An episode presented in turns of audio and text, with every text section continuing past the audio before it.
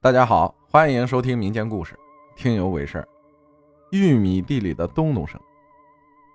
你好，浩哥，听了你无数的故事，去年我就想把我的故事说一遍，由于太忙没时间，所以现在讲给你听。前年的夏天，我和朋友们每天晚上去出去玩，都是几个人骑着电动车东跑西跑去探险，说白了就是找刺激。我说一下我啊。我是自己一个人就胆小，人多我就胆大。这一次我们去玩，我们四个人骑两辆电动车。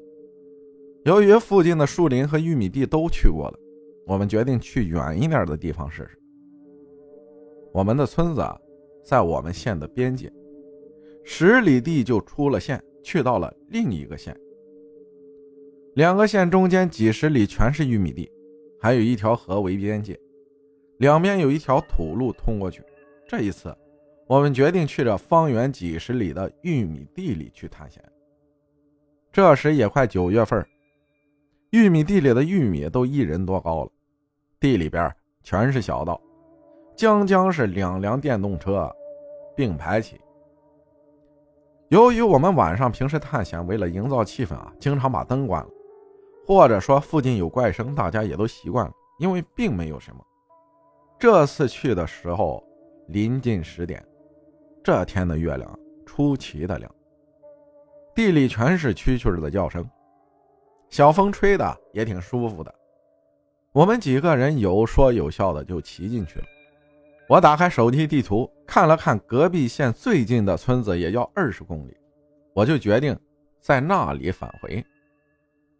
我们就过了河，下了大堤，往里边骑。就在刚进去的时候，我听到地里有一声“咚”的声音。由于我们在探讨游戏的事儿，就没有在意。就算说了，大家没准会以为我故意制造的，所以就没说。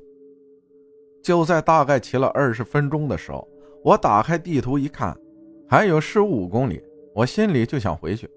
到了那里就太晚了。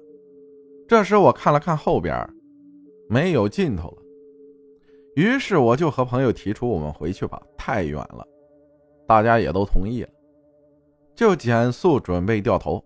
因为两边的玉米叶都长到了路上，这条小路只有一米宽，我们只能下车把电车扭过来。我的电车先掉头，前边的朋友的电车还在等我。就在这时，我又听到一声“咚”的声音，这声音就好像一块大石头从高空掉到土地上的声音。闷而沉重，感觉这声音就在玉米地里，往我们这边来。坐在我后边的朋友也听到了这声音，我感觉大事不妙。这次不是恶作剧，我们两辆电动车掉好头往回走，我的电动车突然不动了，我的头瞬间出了汗，我那种害怕的心情已经由不得我了。我下车推着电动车往前走。好在电动车突然好了，赶紧拧到底儿，不顾一切的往前骑。我朋友的电动车在前面，我的在后边。坐在我后边的朋友死死的抱着我，玉米叶子刮着我的脸，我已经感觉不到疼痛了。旁边的咚咚声还像在追一样，我头也不敢回，就想着赶紧回去。这时咚咚的声音从后面传出，这次不是在地里。而是在我们的小路上。此时的我已经没有了力气，只能把所有寄托在电动车上。后边的声音一直在响，这样我们骑了很久很久，看到了前边的大堤，心里也放松了很多。我们上了大堤，看到了前边的水泥路。此时我猛地回头看向后边，在月光的照射下，我看到大堤下边一百米距离的玉米地里。有个西瓜状的东西在玉米顶部移动。我回到家后大汗淋漓，开始发烧。自此以后，我再也不去这种地方了。后来我把这件事给大人提起，大人告诉我什么也没有，想的多了罢了。但我感觉那确实是一种东西。多年过去了，现在我还是记忆犹新，当时的感觉，现在想起。